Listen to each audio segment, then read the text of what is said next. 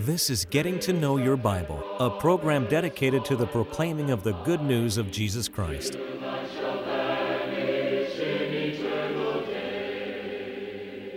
Here's Billy Lambert. All of us have had interruptions in our lives due to COVID-19 crisis. It's interrupted our work lives, our religious lives, worship services. Even your work has been interrupted. And it has also caused a change in the production of Getting to Know Your Bible. I know you've seen that change. It is our prayer that very soon we'll be back to a regular type of production, but we solicit your prayers, your patience, and your viewership during this time of interruption. It is our prayer that God will bless you with good health and that your family will stay well and safe. And may God bless us all as we go through this crisis. To help you in your study of the Bible, we want to send you this Bible correspondence course. This course is non-denominational. It's based on the Bible. It's conducted by mail, and it's free. To receive this course, write to Getting to Know Your Bible, P.O. Box 314, Summerdale, Alabama 36580, or call toll-free 1-877-711-5214.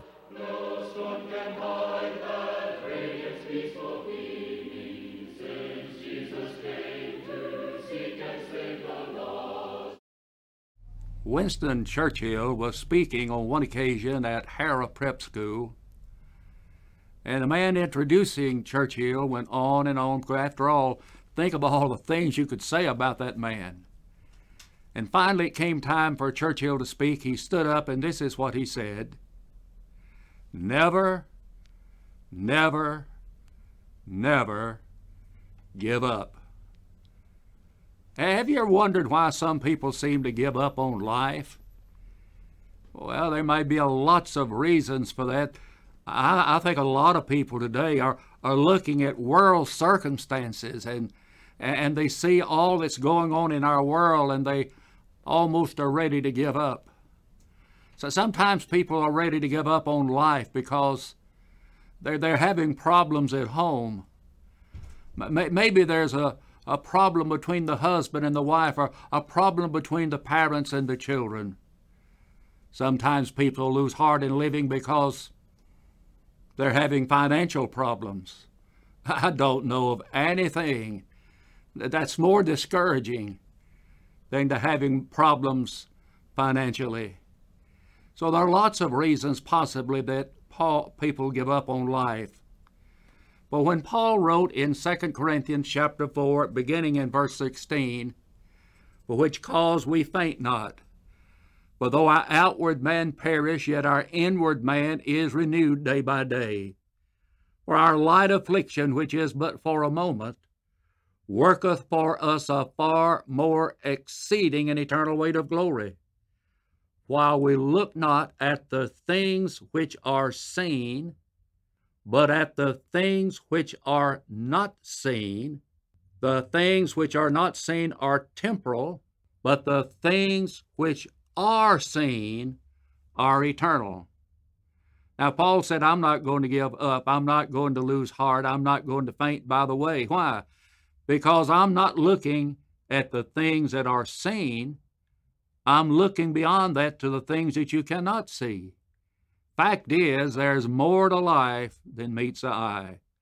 I'm thinking about an interesting story found over in 2 Kings, the 6th chapter.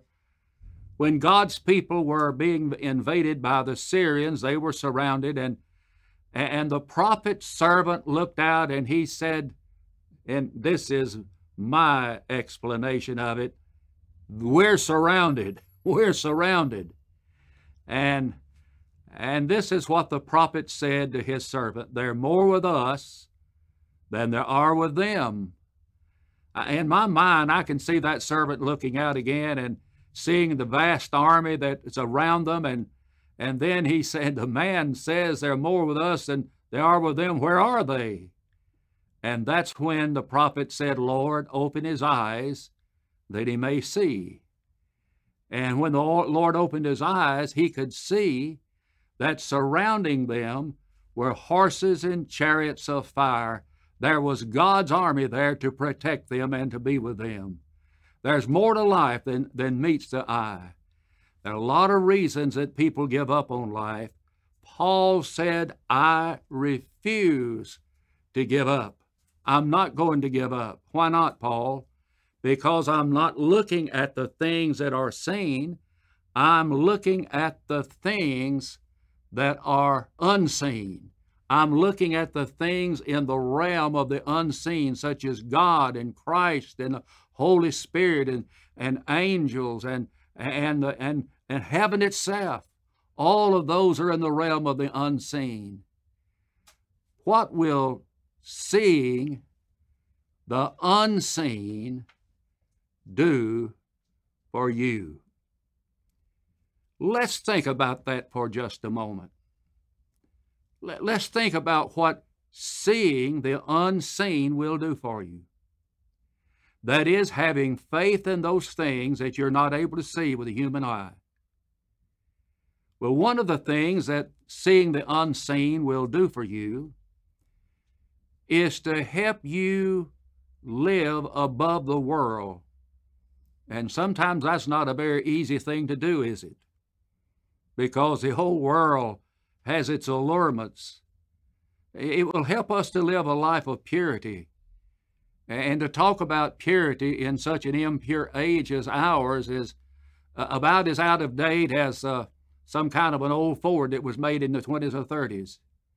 You see, we need to see the unseen because it will help us live better lives and keep us away from the impurities of life. Christians are marching to the tune of a different drummer today. Let us remember that. Paul told Timothy, keep yourself pure. Stay pure. In James 1:27, the Bible says that pure religion, undefiled before God and the Father, is this, to visit the fatherless and the widows in their affliction, and, listen to him, to keep yourself unspotted from the world. That's not always an easy thing to do, is it?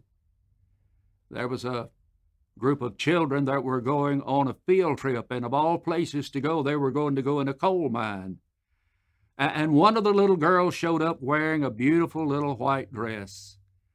And the guide told the little girl, says, you may be wearing that white dress into the coal mine, but I can't guarantee you, honey, that it's going to be that pretty and that white when you come out. In other words, she could have that dress spotted and stained by being in the coal mine. And so we need to be sure that we live in a world that is filled with spots and wrinkles and all kinds of evil and impurities. But there's a way that you and I can live in this world and not be spotted and stained.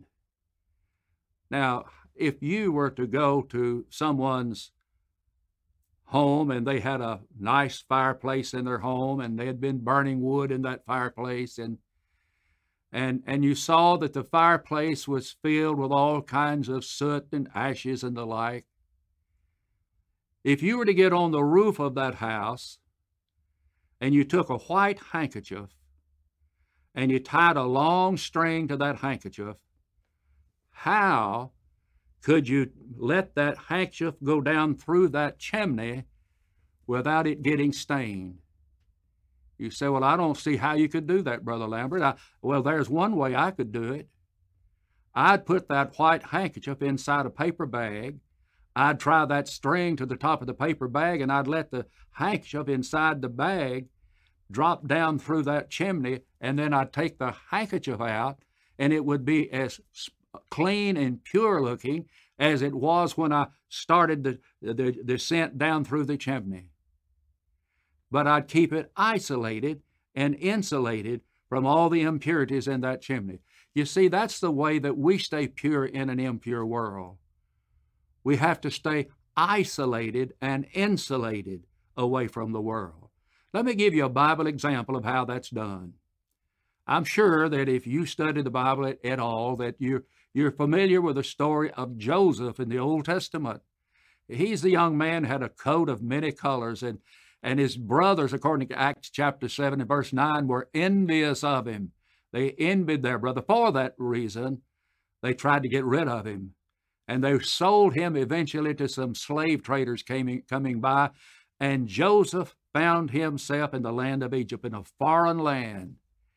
And Joseph then was eventually put in second in command in all of the land of Egypt. You see, he was now in Potiphar's house, and he was put in charge of everything in Potiphar's house except one thing: Potiphar's wife. And day after day after day, Potiphar's wife would come to young Joseph. But from all accounts, reading the Bible, he seemed to be a rather handsome young man. And she came and said to him, "Come lie with me. I want you to come to my bedroom, Joseph." But Joseph refused. You see, here's a young man who knew how to say no. In Genesis chapter 39, verse 9, we find out what Joseph said to her. He said, "I can't do that," and sin. Well, it would have been a sin, but against whom? Would it have been but against Potiphar? Yes. Would it have been against the woman? Yes. Would it have been against himself? Yes. Would it have been against his parents? Yes. But that's not what Joseph said. "I can't do that and sin against my God." Joseph believed in a God that he could not see. And his seeing that unseen God helped him to overcome temptation in his life and to live a life of purity. Seeing the unseen will enable one to live a life of faithfulness. The book of Hebrews was written to Jewish Christians, Hebrew Christians, people who had lived under the Mosaical system, a system that was filled with all kinds of pomp and ceremony and ritual. And they left that behind, and they became just simple New Testament Christians. And there was a danger that once they became Christians, that they would start comparing this simplicity of Christianity with all of the pomp and ritual to which they had been accustomed in the Old Testament, under the Old Testament, and there would be that temptation for them to go back. And so the book of Hebrews was written to keep them faithful. For example, in chapter 2 and verse 1, there the writer says, "We ought to give the more earnest heed to the things which we have heard, lest at any time we should let them slip." Now, that's the reading of the King James Version. Now, let me read to you out of the New King James Version. "Lest at any time we should drift away from them." You see, there was the danger that they would drift. And so the book of Hebrews was written to keep them from drifting. As a matter of fact, in Hebrews, the 3rd chapter, and in verse 12, there the writer says, "Take heed, brethren, lest there be in any of you an evil heart" of what? Of unbelief in departing from the living God. And so they're being warned to stay faithful to Christ. Now, when you turn to the 11th chapter of Hebrews, we have an entire chapter devoted to faith. And it tells us now faith is the substance of things hoped for, the evidence of things not seen. For by it the elders obtained a good report. Through faith we understand that the worlds were framed by the word of God, so that things which are seen were not made of things that do appear. By faith Abel offered unto God a more excellent sacrifice than Cain, by which he obtained witness that he was righteous, God testifying of his gifts, and by it he being dead yet speaketh. By faith Enoch was translated that he should not see death, and was not found because God had translated him. For before his translation, he had this testimony. What was that testimony? That he pleased God. But without faith, it is impossible to please him.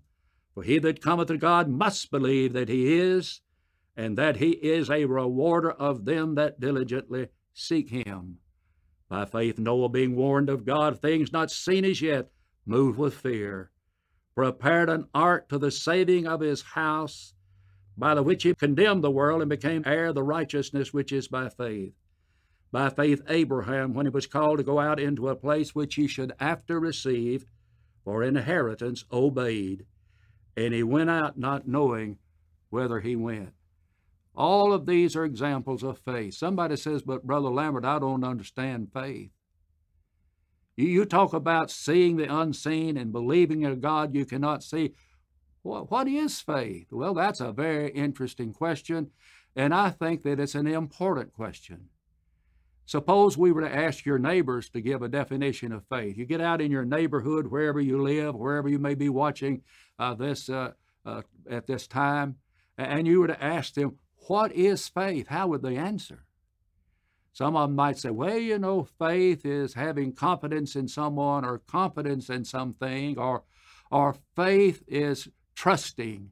And all of those ideas and definitions are really, they have merit. Of course, they have merit. But now, how does the Bible define it? Listen to verse 1 again. I'll just read it to you from Hebrews 11. Now faith is. I know this is going to explain faith when it says faith is. Faith is the substance of things hoped for, the evidence of things not seen. You see, to the person of faith, the unseen is not unreal. It is merely unseen. Now, someone may say, well, I object to that, and I don't really believe that because it's impossible to believe in things you're not able to see. Well, I believe in air, don't you? But I've never seen it. I'm living off of it right now, but I can't see it out here in front of me. There's the law of gravity. Have you ever seen gravity? I've never seen gravity. I've seen it demonstrated. And were it not for gravity and the law of gravity, rather than my being here in front of you like I am, I'd be floating around up in the air, and that'd be a rather ridiculous sight, would it not? Faith is believing what you can't see. There's so many things we believe in we can't see. Are you having a thought right now? Have you ever seen your thoughts? There are many things that we take by faith, and it's based on evidence. Our faith is based on certain evidence or testimony. You see, I believe with all of my heart that at one time our nation was involved in what we refer to as the Civil War. Now, I've never understood in my thinking how any war could be civil because it seems to be the most uncivil thing that you could possibly do is to fight and kill each other, but that's what it was called. And I believe that at one time there was a war between the North and the South. Now, the reason I believe that and accept that by faith is because of certain evidence that I have seen. Well, what evidence have I seen? Well, I have visited the battlefield at Shiloh, and I have seen all of the relics that have been left behind that was of the battle of Shiloh, the battle that was fought at Shiloh. There are the cannons and all the other artillery there that was used in that battle. I've been to other locations where battles were fought during the Civil War. I take that evidence to cause me to believe that there was actually a war that was fought. I believe George Washington at one time was the president of our country, the very first president of our country. And the reason I believe that is because not only do I have his picture on dollar bills that I occasionally have in my wallet, but our capital is called Washington, D.C., and is named after him. And there are other evidences that tell us that he lived and at one time was the president of this country. Somebody says, well, what about God? What about Jesus? What about the spirit world? What's our evidence? The evidence is the revealed Word of God, what we call the Bible. Romans 10:17 tells us faith comes by hearing, and hearing by the Word of God. So we need to have faith, and faith is based on evidence. It's based upon certain testimony. Now, our faith in things we cannot see help us to live faithful lives. That is, we'll not turn our backs upon God. Isn't it sad that in America, so many people who at one time may have professed faith in God no longer believe in God? They've turned their backs upon God. And that's a sad thing indeed. But it's by walking by faith that we can stay close to Him. Now, we're to walk by faith and not by sight, 2 Corinthians 5 and verse 7. Have you ever wondered why some people seem to get a joy out of being a Christian, and they just bubbly about their Christianity, and they're always happy, always smiling? Oh, they have bad days, of course, but they're always smiling and happy. It's because they're walking by faith and not by sight. They have a faith in that which you cannot see. Believing in the unseen can help us to remain faithful to our Lord. But seeing the unseen also will send us out into the fields of service. It will help us to serve other people and not just ourselves. Now, here's an example of that, and that's the example of Jesus. It was Jesus' ability to see what He couldn't see that helped Him to go to the cross for us. Listen to Hebrews chapter 12, beginning at verse number 1. Wherefore, seeing we're compassed about with so great a cloud of witnesses, let us lay aside the weight and the sin which does so easily beset us, and let us run with patience the race that is set before us, looking unto Jesus, the author and finisher of our faith, who for the joy that was set before Him endured the cross, despising the shame, and is set down on the right hand of the throne of God. Why did Jesus go to the cross?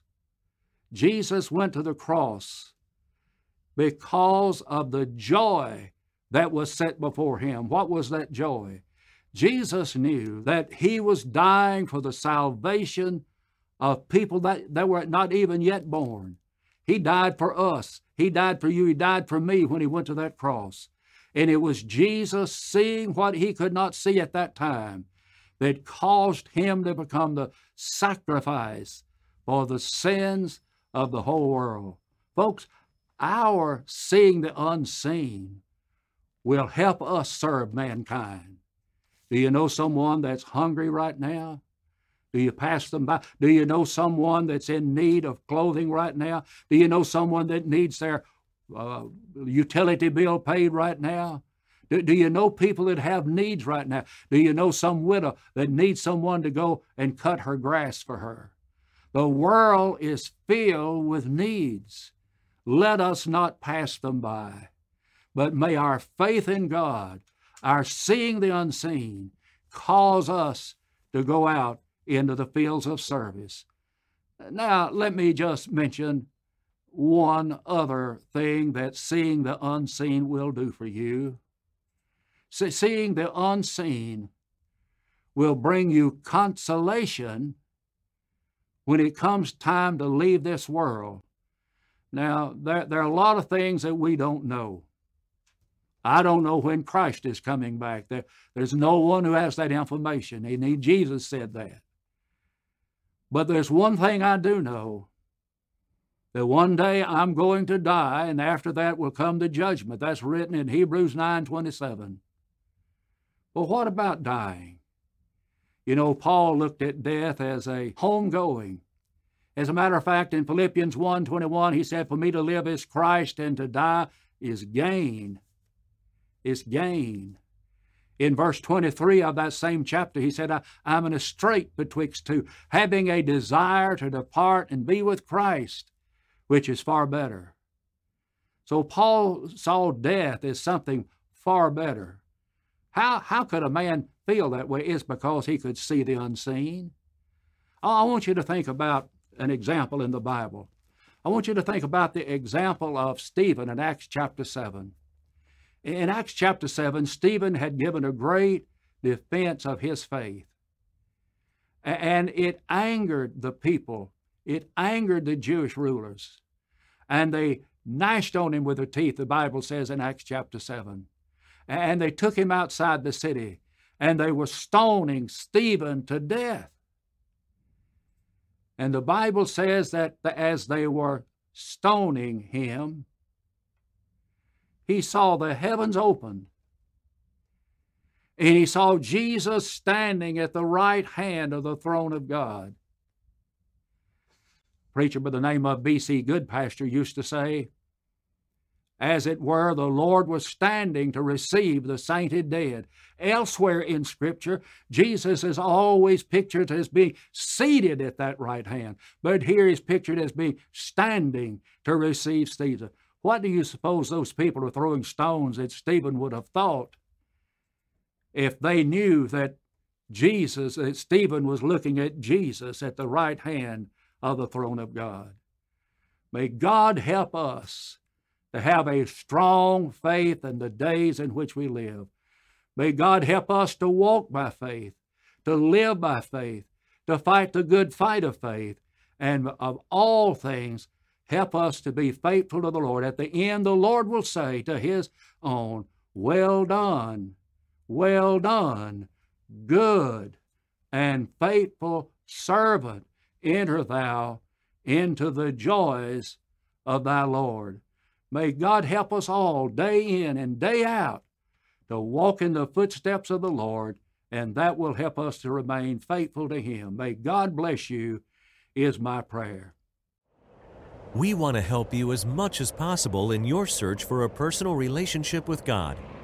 You can now easily access our free Bible correspondence course online at gettingtoknowyourbible.com. If there's any way we can help you grow closer to God, please email us at gettingtoknowyourbible@yahoo.com or call us anytime at 1-877-711-5214.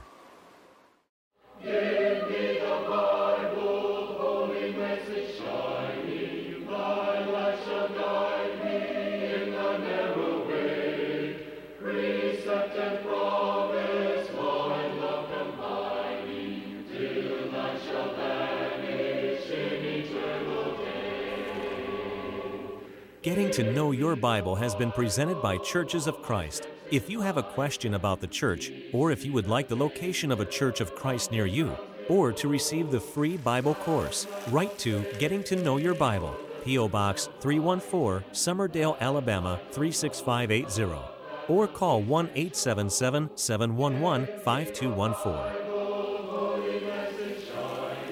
Join us next time for Getting to Know Your Bible.